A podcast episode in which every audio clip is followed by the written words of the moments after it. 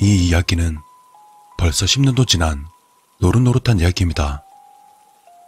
또한 MSG 1도 없는 순수 실화이기도 하죠.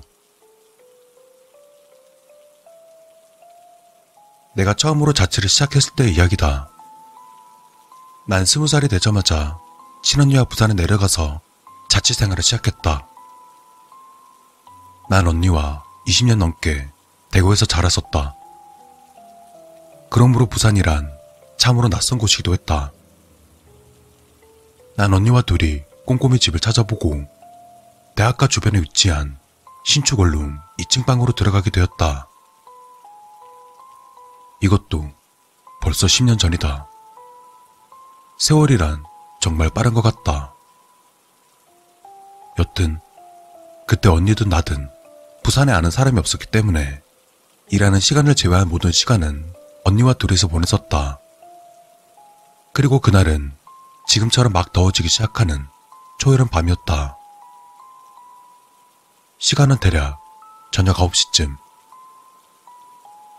에어컨을 틀기엔 아직 이른 것 같아 창문을 활짝 열어놓았었다.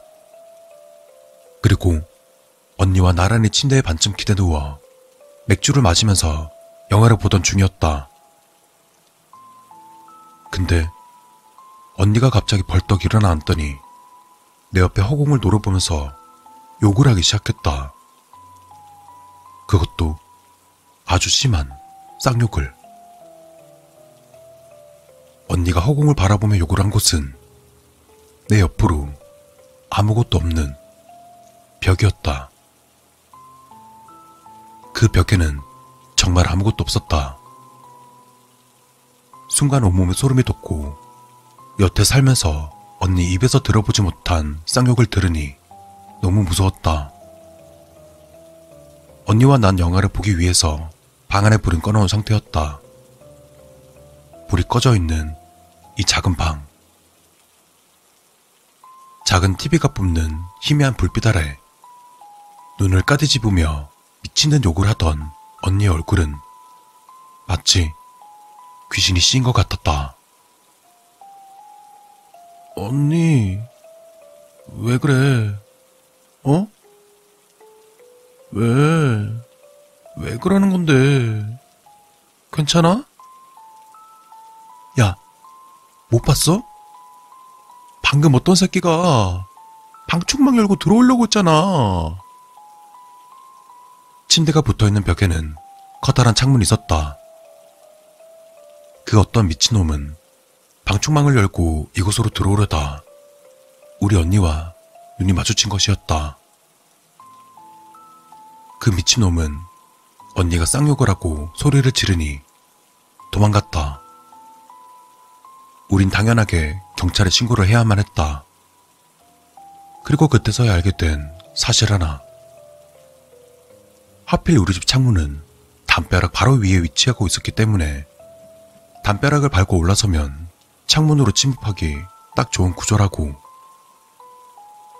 하지만 우린 피해를 입은 것이 없었기 때문에 순찰 강화 외에는 아무것도 할 수 있는 게 없었다. 그 일이 있고 난 뒤, 난 너무나도 무서워서 일주일 동안 일절 밖에 나가지 않았었다. 그런데 딱 일주일 되던 날, 언니가 볼 일이 있다고 같이 PC방에 갔다 오자고 했었다. 순간 잠깐 고민했었다. 허나 이내 빠른 선택을 하게 되었다. 난 언니와 같이 PC방으로 향했다. 그 일이 일어난 지 벌써 일주일이나 지났었고 무슨 일이 있었으려면 벌써 있었겠지 라는 생각을 하면서 언니는 PC방에 갔다가 갑자기 다른 볼 일이 생겨서 다른 곳으로 갔다. 그리고 난 혼자서 집으로 돌아왔다. 집으로 돌아와서 시간을 보니 언니와 내가 외출한 지 딱 3시간이 지났었다. 헌데 뭔가 이상했다. 집 어딘가가 언니와 외출을 하기 전과 달리 좀 어수선했다. 근데 외출하기 전과 지금의 낯선 환경은 뚜렷하게 찾을 수 없었다. 그냥 낯선 누군가가 집으로 들어온 느낌이라고 할까? 옷장도 닫혀있고 모든 게 그대로 있는 것 같긴 한데 기분이 오묘했다. 흔히들 직감이나 육감이라고 말하듯이 난 곧바로 휴대폰을 꺼내서 언니에게 전화를 걸었다.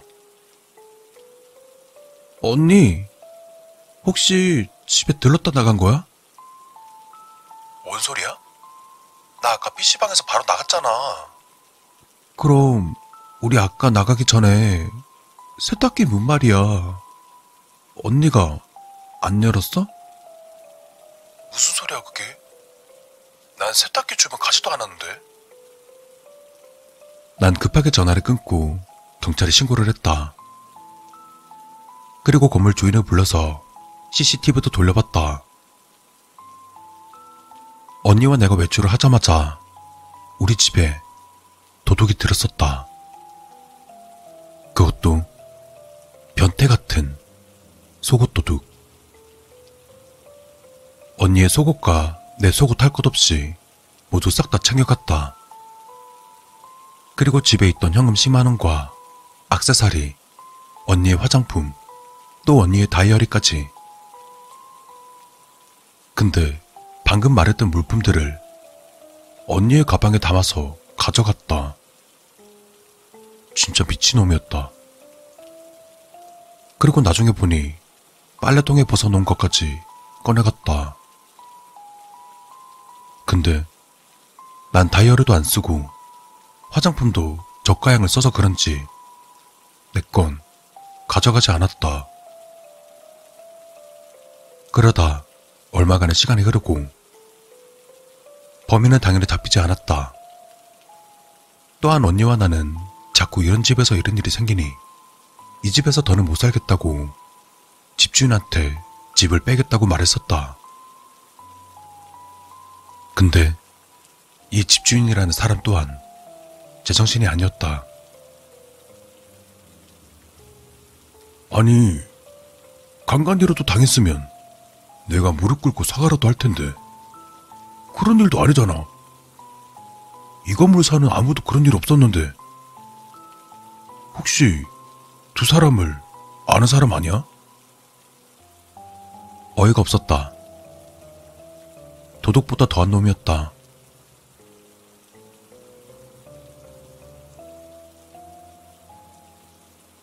10년이 지난 지금 문득 생각나는 것이 하나 있다. 그때 잡히지 못했던 범인은 아마도 그 집주인이 아니었을까 라는 생각.